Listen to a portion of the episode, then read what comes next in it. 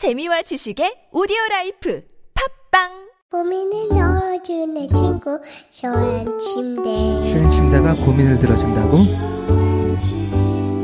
편안한 잠자리의 친구 쇼한 침대. 그렇게 편안하니? 머리부터 발끝까지 너무나 포근한 느낌. 오늘부터 내 친구 어디에 있다고? 딴지마켓에 있네 영어 실력만 향상되는 게 아니라 이러다 정말로 인생이 바뀔 것 같다. 무한도전 김태호 PD 강력 추천. 통역사 출신 영어 독학의 신이 알려주는 궁극의 영어 마스터 비법. 영어책 한 권 외워봤니? 영어책 한 권이 통째로 복사됩니다. 영어책 한 권 외워봤니? 위즈덤 하우스.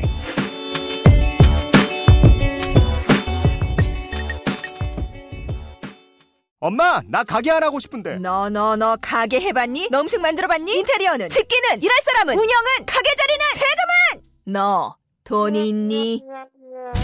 나는 요술램프 몬스터 셰프다. 네가 원하는 모든 것을 들어주마. 맛집의 맛을 똑같이 만들어 주실 수 있어요? 맛뿐만 아니라 돈과 창업의 모든 비법을 알려주겠노라. 야하! 이젠 걱정 고민 끝. 네이버 검색창에 몬스터 셰프라고 쳐주세요. 상담 문의 02-458-8838 몬스터 셰프 엄마! 가글 했는데 입에서 뭐가 나왔어! 어, 그거 올리덴탈 체크 가글이라 그런겨. 지금 쓰고 있는 가글, 사용 후 확인해 보셨나요? 무색소, 무알콜, 무계면 활성제의 올리덴탈 체크 가글은 쉽게 나온 입안의 이물질을 눈으로 확인할 수 있습니다. 딴지마켓에서 판매 중입니다.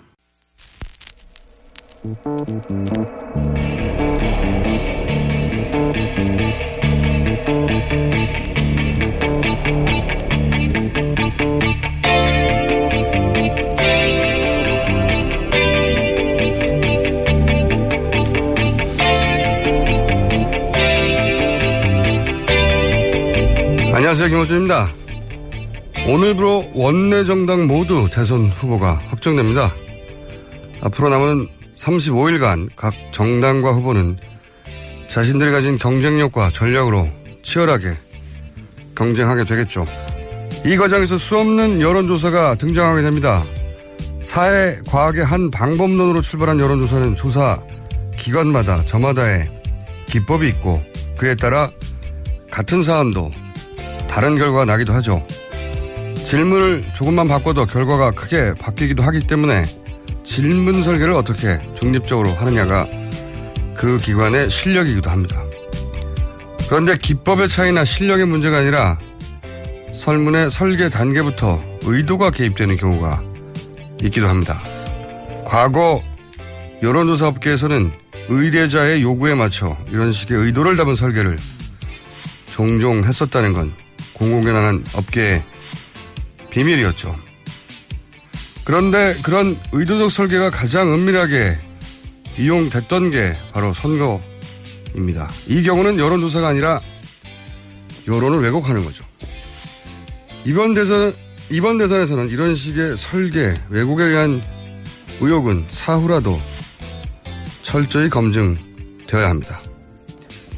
여론은 민심이지만 여론 조작은 범죄니까요. 김호준 생각이었습니다.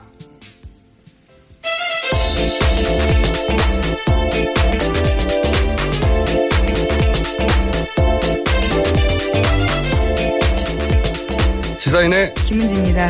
네. 자, 오늘 게스트가 많아요. 네. 얼른 얼른 가야 돼요. 자, 빨리, 빨리빨리 가봅시다. 네, 박근혜 전 대통령에 대한 검찰의 구치소 출장 조사가 오늘 오전 10시부터 시작합니다. 오늘 처음이군요. 예. 다음.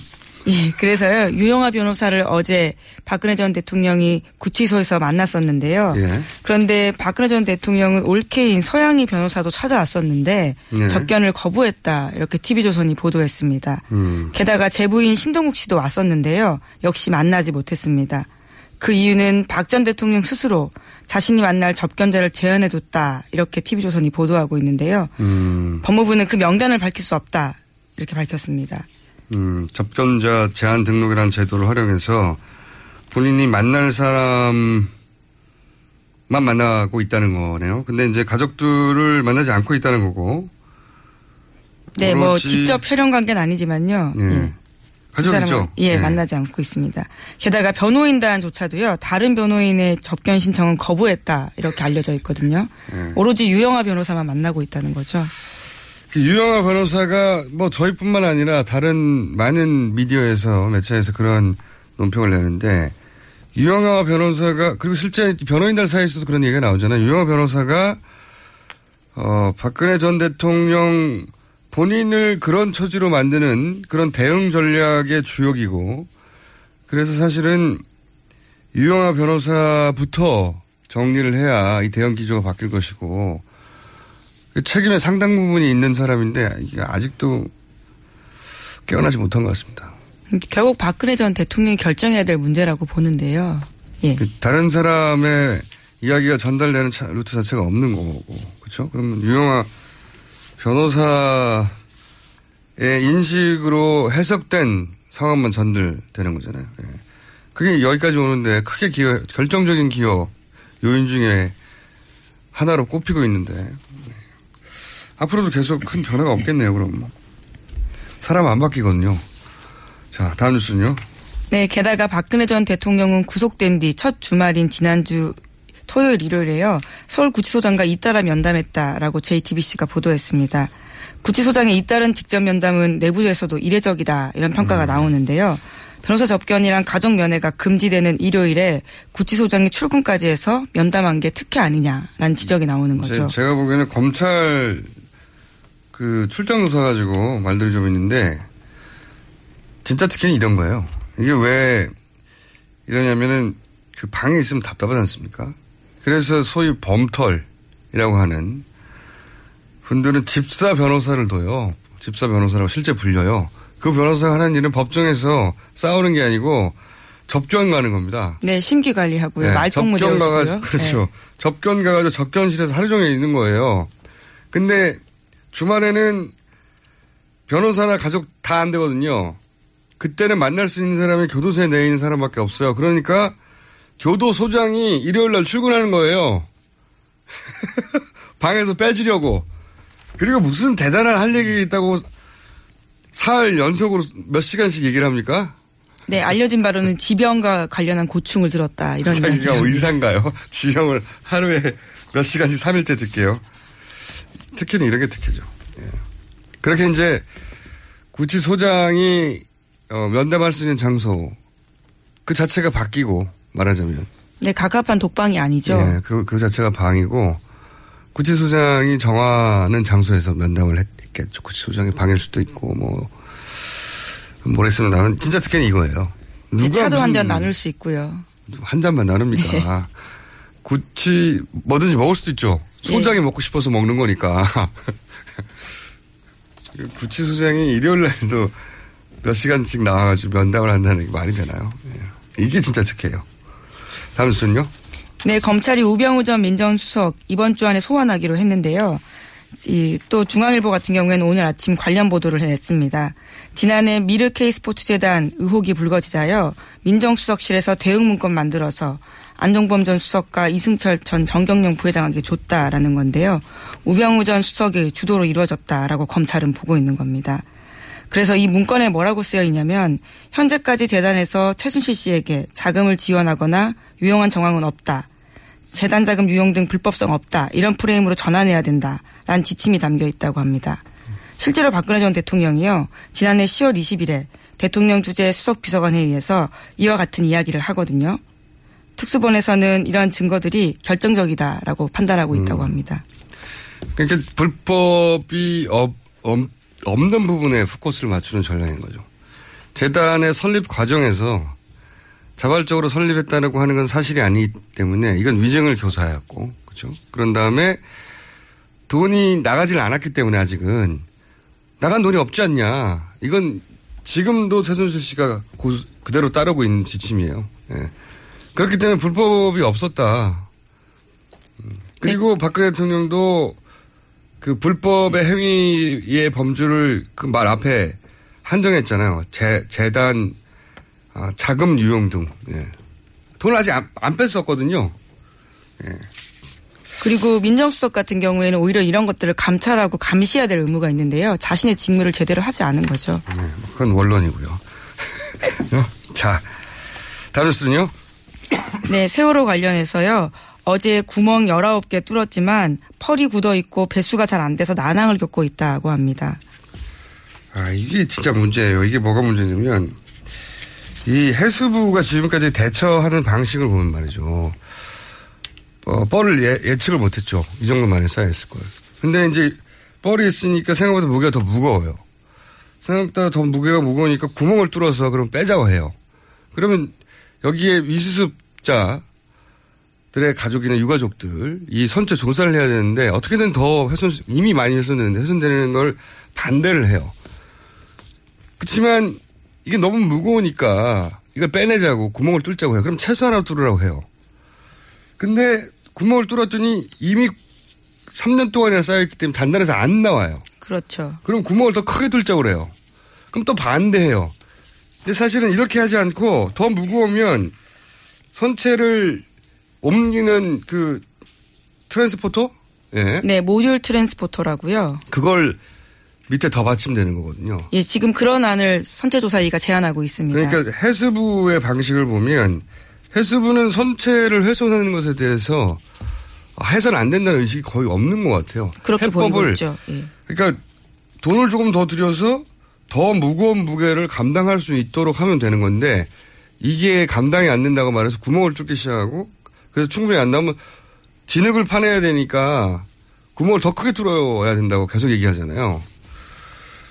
아, 이, 이 방식 자체가 그리고 이런 거 이런 추정 이런 상황에 대비한 계획도 없어요. 계속. 그래서 구멍을 점점 크게 뚫자는 게 해수부의 아니고 여기 대해서 이제 가족들이나 선체 조사에는 구멍은 더 이상 뚫지 말고 그러면 무게를 또 감당할 수 있는 어, 모듈 트랜스포터를 예, 이동 수단에 이게 바퀴가 더 달린 어, 장비 운반 장비를 더 확, 확충하면 되지 않냐 이게 맞거든요. 처음부터 이렇게 했었어야 되는 건데 해수부가 계획도 없지만 이걸 실행하는 과정에서 선체 훼손에 대해서 전혀 문제의식이 없어요. 예. 왜냐하면 구멍 추가로 20개인가 더 뚫었는데도 바닷물 안 나왔거든요.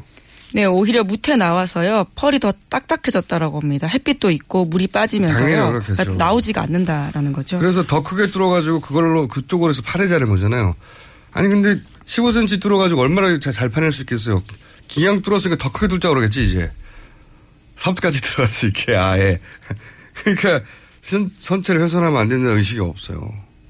그리고 이런 상황을 예측하지도 못했고 뻘을 물속에 있을 때 사실은 가능하면 제거하고 오든가 했었어야 되는데 아무 계획도 없으니까 즉 그때그때 방법을 내는데 그것도 어, 훨씬 더 근본적으로 모델 트랜스포터를 더 설치하자 뭐 네, 비용이 더 드는 문제이지 가능하다고 합니다. 그런데 당연하죠. 그 부분에 네. 대해서요. 먼저 생각하지 않는 거죠. 네. 해수부의 대어, 대한 전체가 준비 없이 3년이나 준비했는데 이럴 수는 없잖아요. 준비 없었어요. 급하게 올린 것 같습니다. 저는 아무리 생각해도. 저는 그렇게 추정하고 다음 수는요? 네, 대선 관련된 뉴스입니다. 아, 이제 이제 대선 관련 뉴스가 많이 나올 때가 됐죠. 이제 네, 어제 문재인 더불어민주당 전 대표가 당 대선 후보로 결정됐습니다. 수도권 강원 제주 선출 대회에서 1위를 차지하면서요. 전체 1위를 차지했습니다. 네, 이건 뭐 누구나 예상 하던 뉴스니까 특별히 뉴스는 아닌 것 같고. 자, 국민의당은 오늘 결정되죠? 네, 오늘 충청권 결선이 마지막으로 있습니다. 경선이요. 네, 여기도 뭐 이미 결판은 사실 첫날부터 났기 때문에 오늘 국민의당 경선이 끝나면 이제 원내 정당은 모두 확정되는 거죠. 네, 다섯 명 모두요. 예. 그리고 홍준표 자유한국당 대선 후보가요. 오늘 15일에서 16일 그러니까 후보자 등록 시점까지요. 바른 정당과의 통합 마지노선을 제시하면 하면서 자신감을 내비쳤다라는 보도가 있는데요. 후보자 등록 시점이 15일이니까요. 예. 예. 맞춰가지고는 단일화하겠다라는 뜻을 계속 내비치고 있는 거죠.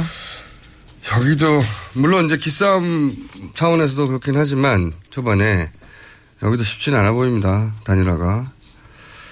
자 유승민 후보는 네, 어제 대구 서문시장 찾아가서요. 지지를 호소했습니다. 배신자 이미지가 강하지 않습니까? 거기서도 그런 이야기에 대해서요. 계속 해명하고 또 설명하고 이야기를 듣고 왔다고 합니다. 대구에서 배신자 이미지가 일부 있을 수 있겠죠. 다른 지역에서는 그런 이미지는 없는데. 네, 어제도요. 왔던 사람들 중에서는 더 지지한 사람들이 많았다라고 합니다. 그렇군요. 자, 그리고 원내 정당은 아니지만 또 세 분이 모여가지고 여러 가지 어, 동반 행동을 한다고 하는 분들 있지 않습니까? 김 김종인 전, 전 대표. 예, 정운찬 전 총리 그리고 홍석현 전 회장 있습니다. 네, 홍석현 회장이 정말로 정치에 뜻이 있나 봐요. 그죠? 네, 계속 만남을 추진하고 네. 있는데요. 내일 대선 출마한다고 하고 있죠? 김종인 전 대표가요. 네. 내일 대선 출마하겠다라고 밝혔습니다. 그리고요. 그리고 반기문 전 유엔 사무총장의 양대 지지 모임이 있습니다. 반딧불이와 반사모인데요. 어제 각각 안철수 전 국민의당 대표와 홍준표 자유한국당 대선 후보에게 지지를 표명했습니다. 아, 이 모임들이 각각 갈라졌군요. 이거는 여론, 뭐랄까, 반기문, 어, 전 총장의 지지표가 어떻게 갈라지냐를 상징적으로 보여주는 보수 쪽으로 한 명 가고 또 하나는 중도 보수라고 하는 쪽으로 한 명, 한 모임이 가는 거죠. 이렇게 갈라지는군요. 이건 둘 다 원래 이제 팬클럽이었다가 그 팬클럽이 각각 안철수, 홍준표로 갈라진다 이런 뉴스인 거죠? 네, 관련해서요. 반사모 연대 사무총장은 반, 반기문 전 총장도 이러한 내용을 알고 있다면서 특별한 코멘트를 하지 않았다 이렇게 밝히고 있습니다. 근데 어제 이 대선 관련 뉴스에서 단연 화제는 사실은 문재인 안철수 1대1 뉴스죠. 예. 안철수 후보가 어 처음으로 문재인 후보를 이기는 여론조사 결과. 예, 내일신문에서 예, 나왔습니다. 아주 흥미로워요. 예. 어 1대1에서 안철수 후보가 오차 범위 밖에서 대략 7% 차이로 이기고 3자 5자 대결에서는 문재인 후보가 안철수 후보에게 이긴 하지만 격차는 그렇게 크지 않아요. 예. 양자 대결에서 이기는 여론조사는 처음이죠. 그리고 최근 안철수 후보의 상승세가 분명하기 때문에 다른 요사, 여론조사 기관과의 결과는 좀 다르지만 기관마다 고유한 기법이 있거든요. 예. 그러니까 뭐 수치는 다를 수 있는 거고. 근데 저는 이- 여기서 굉장히 흥미로운 점이 두 가지가 있어요.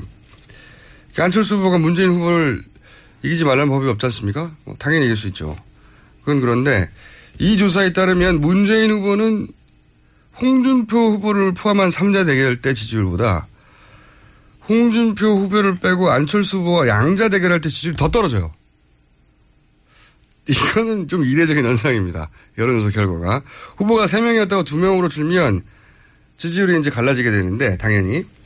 근데 홍준표 후보, 그러니까 안철수 후보는 2자 대결 때 홍준표 후보가 가지던 지지율을 100% 흡수해요. 100% 흡수하고 그보다 더 많이 나와요.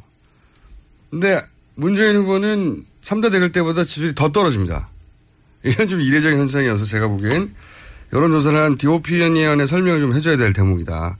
제가 문의해 보려고 하고 두 번째로 흥미로운 정, 대목은 정당 지지율의 격차인데 어, 정당 지지율이 예를 들어서 지금 전반적으로 낮게 나오는데 예를 들면 민주당 같은 경우에 각종 여론조사 40%인데 여기서는 20%예요. 기법에 따라 그럴 수는 있는데 이 정도 차이가 크잖아요. 이렇게까지 정도 차이가 크게 나면 보통 왜냐하면 여론조사는 여론조사를 하다 보면 예기치 못하는 결과들이 나올 때가 있거든요. 그럼 다른 기관들과 비교를 해요. 평균치와. 그래서 격차가 이 정도로 크면 보통은 발표를 안 하거든요. 왜냐하면 기법에 무슨 문제가 있다고 생각하고. 저는 큰 차이가 나는 게 이상한 게 아니라 큰 차이를 발표했다는 점이 이게 흥미로워요. 이, 이 두 가지 지점을 디오피니언에 공식적으로 문의해가지고 답을 받아서 다음 시간에 한번 다뤄보겠습니다. 네. 네, 그쪽에서 뭐 다달이 하는 조사라고 밝히고 있긴 연례. 조사이기 때문에 예. 연례 조사에 누적 데이터가 있거든요. 예. 그러니까 답이 있을 거예요. 근데 이걸 보다가 저는 1대1에 다들 주목하는데 그게 아니라 이 두 가지 대목에 흥미로웠다. 자, 여기까지 하겠습니다. 시사인의 김은지였습니다. 감사합니다. 자, 저희가 대선을 마련해서 어, 대선을 마련한 게 아니죠, 참. 대선, 대선에 즈음하여, 어, 새롭게 준비한 코너입니다. 이 코너가 잘 되면 앞으로 계속 이어갈 생각인데, 자, 민원년 김원경 사무처장이 나오셨습니다. 안녕하세요. 안녕하세요. 네. 이번에 대선 미디어 감센터를 발족하셨다고요? 네, 감시 연대입니다. 감시 연대. 네. 예, 이게 하는 일이 뭡니까? 50일에 출- 갈- 발족을 했고요. 네. 어, 주로 이제 모든 언론을 다 감시하겠다. 대선 보도를. 예. 예, 그런 거예요. 그래서 뭐 지금 기존에 하던 신문 그리고 지상파 3사와 종편 4사의 메인 뉴스 그다음에 종편 시사, 시사 토크쇼는 기존에 계속 모니터링을 해왔는데요. 네. 여기에다가 방송사 토론 시사 프로그램 그리고 신문 방송사 페이스북 4대 주요 경제신문 뉴스통신사 그리고 포털 모바일 뉴스까지 모니터 영역을 넓혔습니다. 예. 그래서 그래서 지금 민원연이 한 20몇 년 동안 하던 일 아닙니까? 그죠? 예, 예. 그동안 모든 선거 보도를 92년부터 다 감시해 왔는데요. 이번에는 특히 시민사회단체 연대회의와 한국진보연대 그리고 학술단체 등 88개 단체가 함께 연대해서 구성했습니다. 88개 단체가. 네 네. 예. 오늘은 어, 이미 이제 3월 20일부터 어, 해오셨지만 네. 저희는 처음 나오셨잖아요. 그렇죠. 그래서 다 알 수는 없고 네. 오늘 맛보기만 몇 가지 해야 돼요. 예. 맛보기로 그러니까 지금 신문, 방송, 그러니까 지상파를 말하는 거죠. 종편, 네. 페이스북, 네. 뭐 통신사, 포탈 다 한다는 거잖아요. 네, 네. 88개 단체가 연합해서. 네. 그러면 이번 주에 맛보기로 어떤 식의 특이한 뉴스가 있었는지 간단히 짚어주세요. 그러면. 어, 신문 방송 종편 포털 이렇게만 해보려고 하는데요. 네. 먼저 신문부터 말씀드리는데 네. 신문을 제가 항상 먼저 꼭 이야기를 하는 것은 종이 신문 을 말하는 거죠? 그, 그렇죠. 네, 전통적인. 예, 이 보수 신문에서 주요하게 우리 사회 의제를 기획 제시하고 또 이게 방송 보도, 종편, 시사 토크쇼 등에 사실상 거의 그대로 반영 유포되고 있다고 보기 때문이에요. 우리 사회 보수지의 영향력이 큰데 네. 오랫동안 커왔고 의자도 선정하고 그렇죠. 그런데 그게 더욱 중요해진 게 의자를 선정을 하면 그게 이제 관련 종편에서, 예. 그 논지를 가져다 유포시키는 반복 거죠. 유포하니까 더 네네. 중요해졌다. 예. 아하. 예를 들어서 최근에 이제 신문 보도에서 가장 두드러진 경향을 보면 국민의당 안철수 후보를 매우 추켜 세우고 있다라는 것입니다. 예를 들어 보면 4월 1일에 동아일보 정성희 논설위원이 쓴 횡설수설 안철수의 예언이라는 칼럼이 있었어요. 칼럼 내용을 보면 뭐 안철수는 노스트라다무스에 빗대서 안스트라다무스 혹은 안파고 안철수 플러스 아- 알파고라고 합니다. 이런 별명을 얻었다. 안철수는 예전부터 예지력이 특출했다고 자랑했다. 안철수는 3월 19일 출마 선언문에서 3월의 바람과 4월의 비가 5월의 꽃을 데려온다고 했다. 5월의 꽃은 안철수 당선을 의미한다. 마지막 예언이 맞을지 지켜볼 일이다. 이런 표현을 했습니다. 한마디로 이제 안철수 후보를 후- 후보의 통찰력을 엄청 추켜 세운 거죠. 최근에 이제 1대1 될 거라고 하는 본인의 안철수 후보의 전망이 네. 어느 정도 가시화된다고 이제 판단했으니까 이제 그렇죠. 예지, 예지력이 특출하다까지 표현을 썼군요. 예. 예. 조선일보도 1일의 사설에서요 1타 2피 효과를 노렸습니다. 안- 한마디로 안철수 후보를 띄우고 문재인 후보를 깎아내리는 이런 글을 썼는데요. 안철수 후보의 부상 원인을 이렇게 짚었어요. 한 세력의 일방 독주를 바라지 않는 유권, 유권자들의 수와 편가르기를 예고한 독선적 국정 운영에 진절머리를 내는 사람들이 도저히 무시할 수 없을 정도로 커지고 있다. 문재인 후보 는 일방 독주와 독선적 국정 운영 세력인 거죠. 네네. 그러면서. 그래서 결국은 나라의 안정과 경제 회복을 바라는 유권자들이 표로서 사실상 단일화를 이루는 현상도 나타날 수 있다라면서 반문연대의 명분을 제공하는 이런 글을 네. 썼습니다. 보수지 입장에서는 당장 유력한 저 단일한 보수부가 없으니까 네. 어, 지금 현재 기준으로는 문재인 전 대표보다 안철수 후보가 훨씬 합리적이라고 보수 진영 입장에서 본 거죠. 그렇죠. 네. 그리고 이제 너무 근데 이제 이게 지난주 내내 종이신문에 이런 경향성이 있었다. 네, 여러 건이 있었고요. 그런데 이제 보수 신문이 좀 당황스러운 것은 어 보수지니까 보통은 여당 후보 그러니까 자유한국당과 바른정당 후보를 좀 더 많이 띄워줄 거라고 생각하는데 오히려 야당 후보인 안철수 후보를 띄우는 현상이 이제 나타난 거죠. 이건 굉장히 흥미로운 네. 독특한 현상입니다. 네. 예. 동아일보 3일 사설을 보면요. 안 철수 급부상, 보수 홍유 후, 후보 위기다라는 제목이에요. 음. 안전 대표가 파죽지세를 보이고 있다고 먼저 이야기를 합니다. 그런 다음에 지지율 4%인 홍 후보와 2%인 유 후보가 치고받는 모습은 씁쓸하다라고 지적을 하고요. 그리고 두 당을 향해서 희망이 보이지 않는다. 차별화를 강조하지만 어떤 차이가 있는지 유권자들은 잘 모른다고 비판하기까지 했습니다. 좀 그리고 또. 예, 그리고 안전 대표를 중심으로 후보 단일화를 촉구하는 압력이 거세질 것이라고 이렇게 예언도 했습니다. 아, 안철수 전 후보를 중심으로 한국당 바른정당이 네. 촉구하는 압력이 어. 거세질 것이다. 단일화를. 안철수 중심으로 단일화하라고 한국당과 네. 바른당의 압력이 거세질 것이다. 네. 예. 그리고 또 3일 동아일보 박재균 칼럼에서는요. 홍준표 후보에 대해서 가벼운 언행은 접어두더라도 대법원 판결을 남겨둔 그가 자유한국당의 대선 후보로 선출되면서 많은 보수 유권자들이 허탈감을 느낄 수밖에 없다라고 일침을 놓았습니다. 사실 굉장히 동아일보 칼럼이라고 믿어지지 않는 선거 기간에 보수 후보를 이렇게 때리는 건 참 이례적인 예. 내용이었습니다. 예. 보수지에서. 예. 이게 이제 종편에도 이어지겠네요, 그럼. 그렇죠. 있습니다. 저희가 근데 종편을 다룰 시간적 여유가 없네요. 지금 시간적 여유가, 예. 어, 종편 종편을 다루려면 이거 한 20분 정도 해야 될 것 같은데요. 오늘 준비하신 내용을 보니까. 자, 오늘 첫 시간이고, 예. 긴급하게 마련하는 거거든요. 네, 네. 저희가 생각해 보니까, 어, 미디어 모니터링을 네. 저희끼리 해보려고 하다가, 아, 이 88기가 다 모였는데, 이거, 어, 여기서 하고 있는데, 라고 생각하며. 자, 그러면 한 가지만 해볼까요? 종편의 사례 중에 지난 한 주 동안 가장 극단적이었던 사례, 혹은 뭐, 눈에 띄는 가장 재밌었던 거 그냥 들려드리면 예. 될것 같은데요. 예, 네. 루이 암스트롱의 목소리와 안철수 후보의 목소리를 비교한 보도 들려주세요. 이 루이 암스트롱의 굵직한 음성, 안철수 대표의 음성과 비슷해졌다고요? 도대체 어떻게 된 겁니까? 네, 요즘 안철수 대표의 달라진 모습입니다. 2012년 정치에 처음 입문했을 때와 확연하게 달라진 모습인데, 직접 비교해서 들어보시겠습니다. 많은 이야기를 들려주십니다. 그리고 많은 지지를 보내주신 국민 여러분, 저와 함께 해주십시오. 정치를 바꾸고 정권을 바꾸고 국민의 삶을 바꿀 것을 이 자리에서 약속드립니다. 문재인을 이길 혁신가 누굽니까? 5년 전과 비교했을 때 자신감이 더 드러나는 액션이 좀 커지는 모습이 보여, 보여지고요. 그리고 달라진 제스처를 장소와 시간에 맞춰서 이제 표현할 수 있을 만큼 이제는 정치인이 잘했다. 그런 평가를 내리고 있습니다. 재밌네요. 예. 네. 근데 안철수 후보의 목소리를 본인이 노력했겠죠. 예, 노력해서 이렇게 보다 중저음으로 바꾼 거는 여론조사의 결과는 못 봤지만 어 좋아하는 분들도 있어요. 예. 예. 이게 이제 좀 중후하고 신뢰감을 준다. 아, 그래도 루이 암스트롱과 비교하는 것은 좀 과하죠.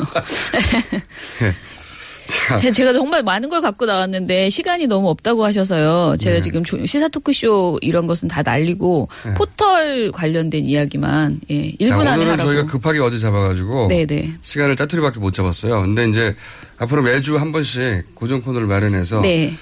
그러니까 특정 매체가 아니라 전반적으로 다 훑는 거죠. 그렇죠. 근데 지- 예. 그 지난 한 주 동안 가장 특징적인 어, 한 주간의 특징적인 현상 만 짚어주는 건데 이번 주에는 안철수 네, 보수 후보 띄우기. 네, 예. 보- 안철수 후보를 보수 후보보다 더 많이 예. 적극적으로 보수 매체들이 네네. 지지해주고 있다. 그 중에 이제 한 사례로 종편에서 이렇게 그렇죠. 목소리 칭찬이 나오고 있다. 네. 그리고 거꾸로 그 과정에서 전통적인 보수 후보에, 대, 후보에 대해서는 실망감을 금할 수 없다든지 뭐 이렇게 예, 예. 그런 글이 이제. 나오기 시작한 거죠. 예. 1분 남았는데 예. 1분도 안 남았다고 지금 밖에 난리가 났네요. 지금 그래도. 전 할랍니다. 그럼 30초 내에 끝내주세요. 30초 예. 포털을 저희가 모니터하기 시작했는데, 네. 아, 처음으로 포털을, 네, 예, 네. 그 간단하게. 예, 핸드폰 모바일 뉴스홈에 어떤 뉴스가 올라오는가를 주로 보려고 하고요. 네. 그 모바일 네이버나 이런 거 기사에서 처음에 누르면 뜨는 뉴스 화면 거기에 네. 어 지금 경선 관련 보도가 어떻게 얼마나 오래 떠 있었는지를 봤어요. 그냥 결과만 말씀드리면요. 짧게 정리하면? 네. 그 바른정당 유승민 후보가 대선 후보 확정됐을 때는 16시간 동안. 네이버 예, 화면에 노출됐고요. 국민의당 안철수 후보의 그 영남 경선 네. 압승이 있었는데 이건 10시간 올라왔습니다. 10시간 올라왔고요. 같은 비슷한 기간이어서 이렇게 부교를 했는데요. 그리고 국민의당, 자유한국당 홍준표 대선 후보 확정 당시에는 14시간 동안 14시간 올라와 있었어요. 놀라운 것은 민주당인데요. 네. 민주당 문재인 대표의 영남 악승이 2시간 동안 올라와 있고 바로 내려갔습니다. 알겠습니다. 오늘 여기까지만 하고요. 디테일은 예. 저희가 어 조만간 제- 죄송해요. 너무 급하게 연락드려서 시간도 짧은데 어, 많이 준비해 오셨는데 시간을 많이 못 드려서. 하지만 곧 준비하겠습니다. 지금까지 2017 미, 대선 미디어 감시연대 민원연 김원경 처장이었습니다. 감사합니다. 예, 감사합니다. 굶고 뛰고 땀 빼고 다 해봤다. 그래봐야 소용없었다. 다이어트는 결국 먹는 게 문제다! 동결건조 채소와 곡물, 단백질, 그리고 효소와 비타민, 미네랄로 만든 다이어트 전용 그린 스무디로 하루 한두 끼만 바꿔 드세요. 검색창에서 비타샵을 검색해 주세요. 아무도 묻지도 따지지도 않고 가입하셨다고요? 보험은 너무 어려워요. 걱정 마십시오. 마이보험 체크가 도와드립니다. 1800-7917 마이보험 체크로 지금 전화 주세요. 1800-7917 이미 가입한 보험이나 신규 보험도 가장 좋은 조건을 체크해서 찾아드립니다. 인터넷 한글 주소 마이보험.com 또는 카카오톡에서 아이디 검색 마이보험을 친구 추가하여 상담하실 수 있습니다. 여성 여러분, 골반이 삐딱하면 허리가 아파요. 아, 아랫배가 나와요. 골반이 바로서야 건강도 아름다움도 바로섭니다. 바디로직을 입으세요. 토크밴드의 입체적인 탄력이 틀어진 골반을 바로잡습니다. 간편하고 확실한 골반 교정 타이즈. 바디로직. 삐딱한 남성 골반에도 역시 바디로직. 바디로직의 효과를 못 느끼셨다면 100% 환불해드립니다. 자세한 환불 조건은 홈페이지를 참조하세요.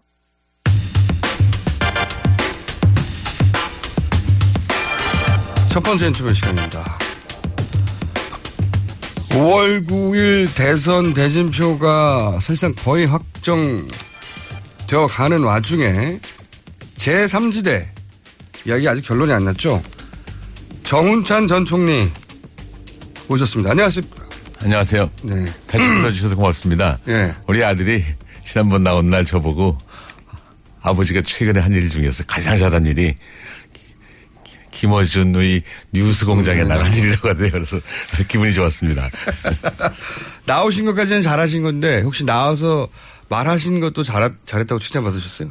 제 아들이 말이 처음에는 좀 엉기는 듯 했는데 시간이 지나면서 네. 김어준 선생을 압도했대요? 압도한 게 아니라 김원준 선생한테 넘어가지 않은 거 참 잘한 거라고 그러대요. 넘어가지 않은 아드님이라 아드님이라 이제 편파적이었을 거라고 봅니다, 저는. 오늘 모신 이유는 다른 게 아니라 그때 마지막에는 국민의당 가실 것처럼 그런 뉘앙스가 좀 있었어요. 바른정당이야. 아, 그때 바른정당이었나요? 네. 나가신 다음에 바른정당으로 바뀐 거 아닌가요? 아닙니다. 사실은 국민의당하고 아, 가, 국민의당은 개, 아, 개문 발차하였다라고 얘기를 하는 상황이었고 그래서 바른정당으로 가는 거 아니냐? 네, 국민의 국민의당하고는 한 번도 교섭한 적이 없었고. 아 실제로는요? 네, 저쪽에서 자꾸 매스컴에다가 정운찬하고 교섭 중이다, 잘될 거다 했고. 네, 실제로는 교섭은 없었습니다. 아 그렇군요. 바른정당과 관련해서는 네. 뭐 지난 일인데 이제 잊어버립시다. 어쨌든 바른정당과 얘기가 좀 있었는데 네. 그것도 순조롭게 되진 않았죠, 그죠? 예, 예. 예. 근데 최근에 갑자기 김종인 전 대표, 그 다음에 홍 전 중앙일보 회장, 그리고 총, 그 총리님하고 세 분이 갑자기 뭉쳐서 이 세 분이 행동을 통일하는 것처럼 뜻을 같이 하고 이렇게 보도가 되고 있어요. 근데 언론 보도가 워낙 앞서가는 경우도 많고 해석도 분분해서 밥 한 번 먹었는데 무슨 큰 일이 벌어진 것처럼 하는 경우도 많아서 제가 궁금해서 여쭤보려고요. 뭐죠. 저희 셋이 모여서 나라 걱정을 했습니다. 지금 이대로 가다가는 아, 파탄 날까 걱정한다. 네. 그런 식으로 됐었죠. 나라 걱정만 하신 건 아닌 것 같아요. 보다 구체적으로 말씀을 드리자면 이번 선거는 네. 그 현행 헌법에서 하는 건 아니겠습니까? 예. 근데 현행 헌법은 제왕적 대통령을 그래서 개헌을 해야 한다. 만들고 있어요. 세분 다 똑같은 예. 뜻이고. 네. 근데 제왕적 대통령 제도에서는 예. 국정농단의 위험이 항상 있습니다. 네. 그래서 지금 헌법으로 대- 대- 당선된 대통령은 그런 유혹을 벗어나기가 힘들 테니 예. 그걸 막기 위해서 권력을 좀 분산시키자.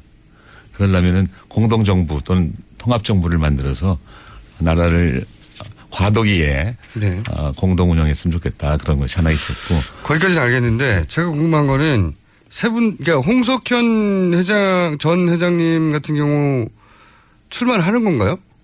대선에? 뭐 그건 제가 확실히 말씀드릴 수 없었습니다만 아, 다 같이 통합정부의 필요성에 대해서는 인식을 같이 했습니다.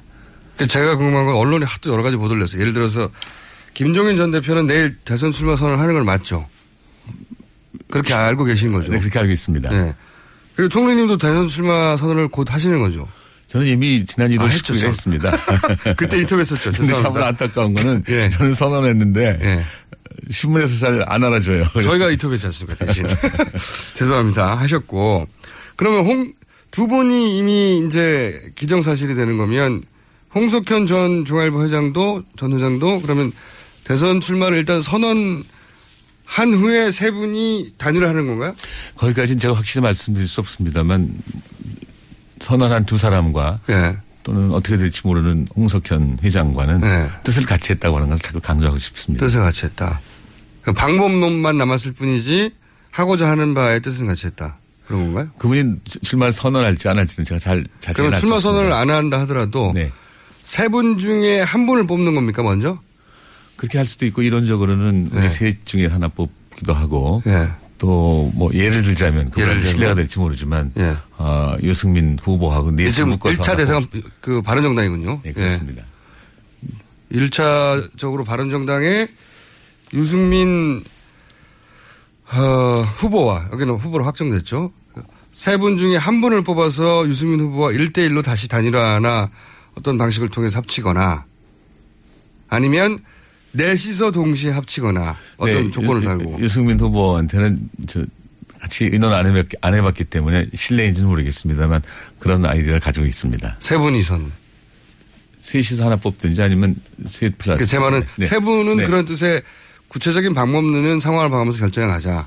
그런데 셋이 먼저 뽑든 아니면 다시 네까지 그 유승민 후보까지 포함해서 넷이서 하나를 뽑든 그런 식으로 하나를 먼저 만들자. 이런- 그 넷이 만나는 것은 이론적 가능성으로 제가 제기한 것이지 네. 셋이서 합의한 것은 아닙니다. 셋이 합의한 것은 셋 중에 하나를 먼저 뽑자요.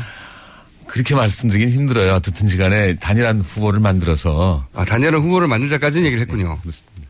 아, 단일한 후보를 만들 자까지는 얘기를 했고 만들 필요성에 대해서 인식을 같이 했습니다. 이렇게 고치겠습니다.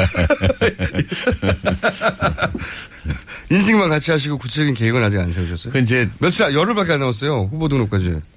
네 그렇지만 뭐 저 맘만 먹으면 그- 그건 긴 시간입니다.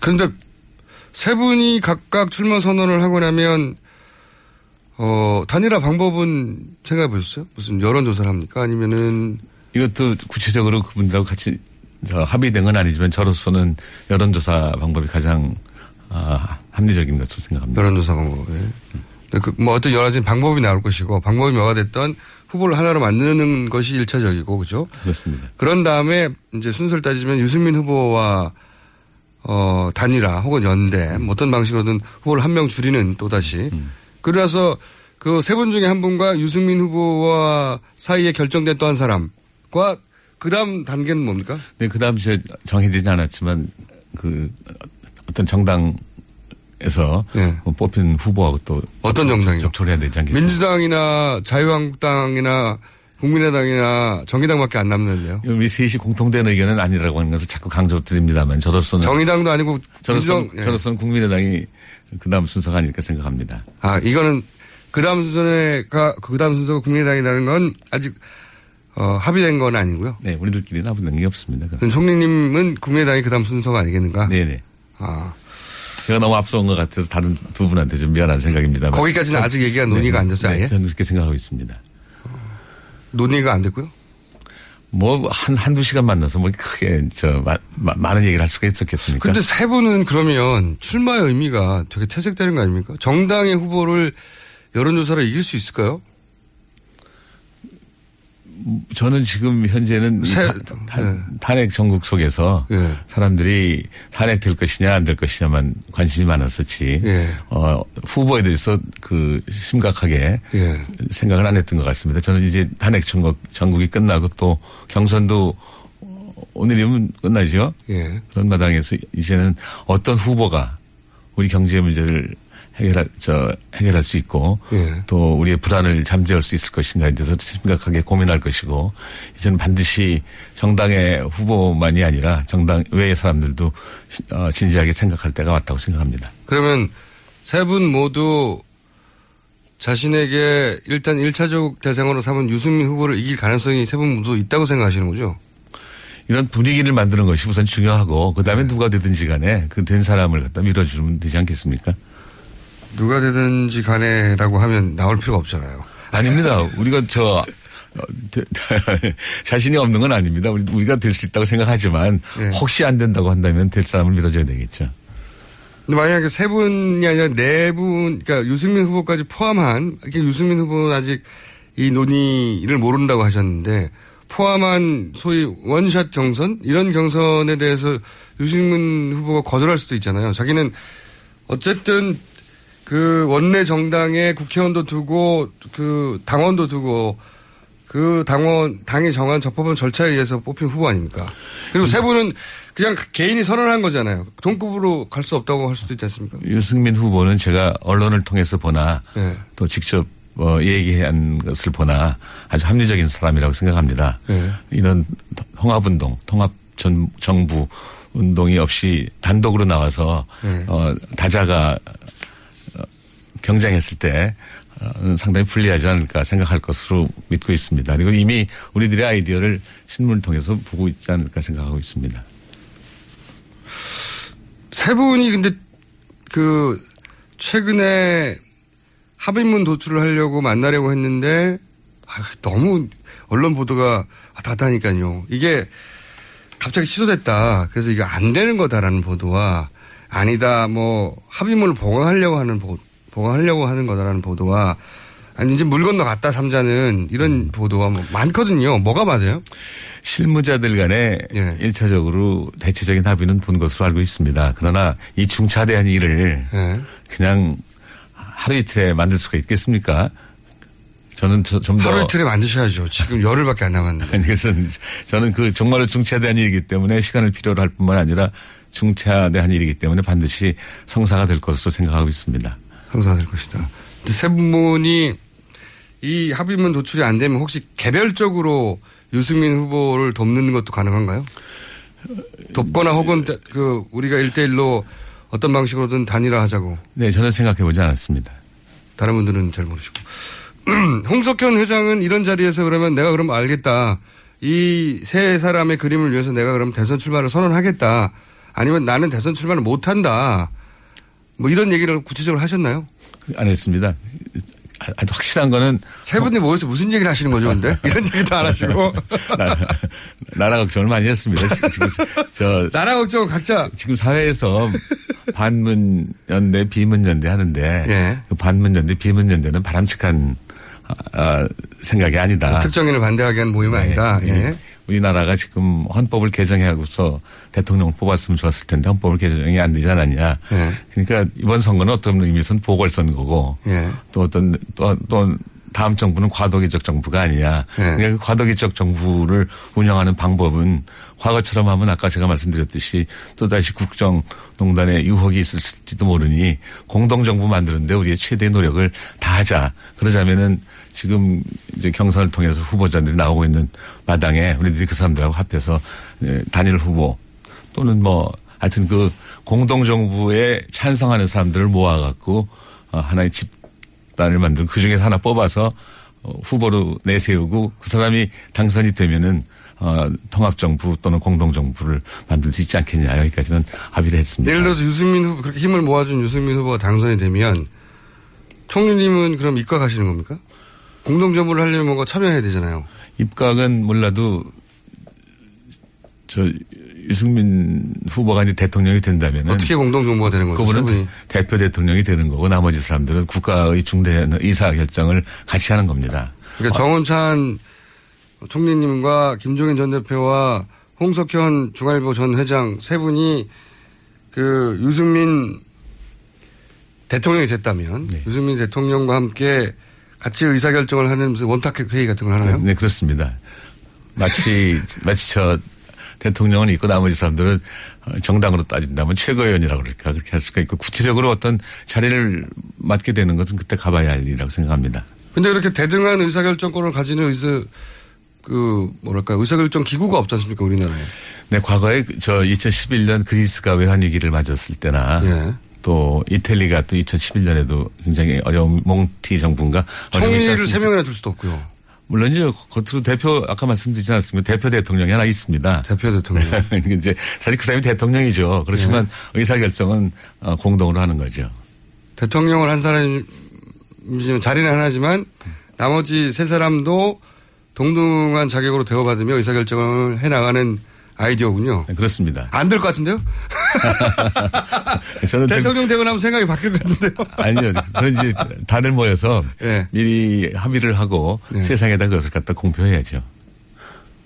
야, 요 지금 말씀하신 대로 유승민 대통령이 되면 김종인, 홍석현, 정운찬이 같은 테이블에 앉아서 원탁 테이블 같은 곳에 앉아서 국가의 중대사를 결정해 나가는 어떤 통합정부, 공동정부 그런 개념이라고 하면 왜냐하면 세 분은 당이 없으니까요. 아직. 네. 세력으로 들어갈 수가 없으니 그세 분이 같이 대통령과 동급으로 자리는 대통령 한 자리지만 동급으로 그렇게 의논을 해간 해가면 나라를 구상 운영해 간다는 구상 이, 이 구상 자체는 세 분이 동의를 한 거죠. 네, 그렇습니다.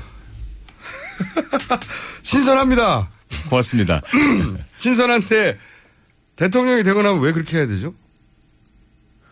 아니요, 혼자 대, 대통령이 됐는데 왜 아니, 그렇게 해야 되죠? 약속을 지켜야 되지 않겠습니까? 그러니까 뭐 원로회의나 이런 모양으로 만들어가지고 세 분한테 명예 자리 대통령이 독단하고 전행하고 할 법적인 제재 장치가 없으면 세 분이 아무리 얘기를 해도 대통령이 마음대로 할 수 있잖아요. 그러니까 지금 우리들이 셋이서 뭐 몇, 세 시간, 네 시간, 어, 공동 합의문을 발표해 버리는 거죠. 그래서 거기에 구속되는 것이죠. 공동 합의문이라고 해서 법은 아니지 않습니까? 그럼 그, 그 대통령이 그 제대로 나라를 운영할 수 있겠습니까? 세 분, 아, 이거 참 재밌는 아이디어긴 합니다만 현실성이 있나요?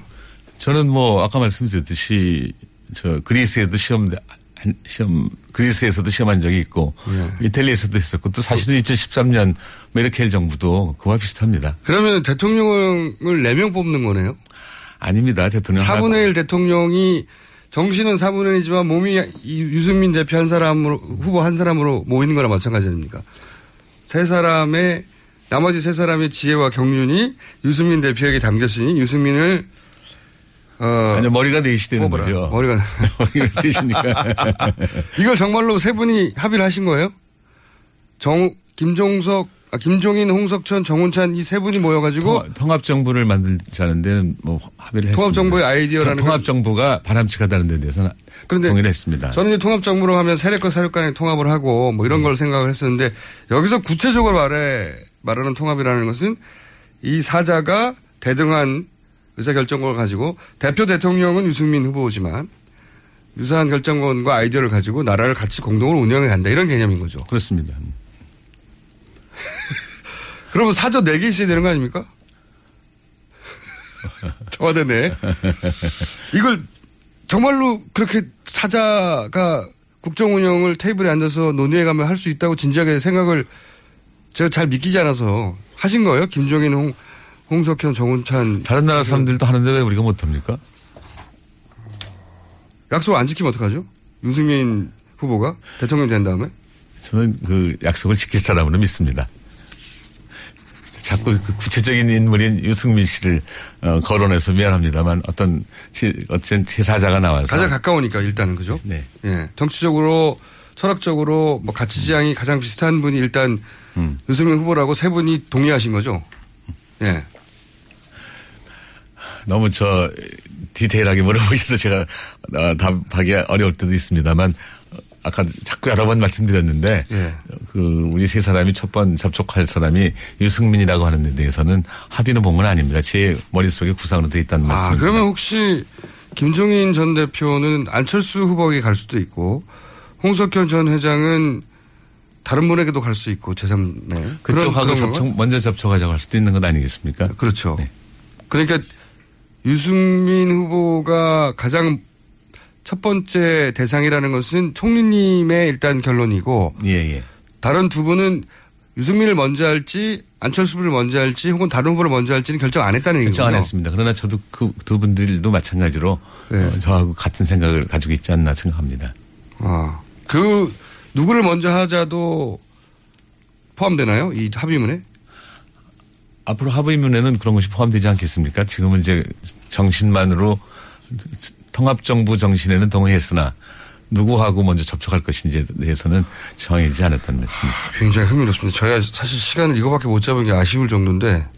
다시 한번 불러주세요. 아, 또, 또 불러야 될 것 같아요. 이런 파격적인 아이디어면, 총님 오늘 여기까지 하고요. 네.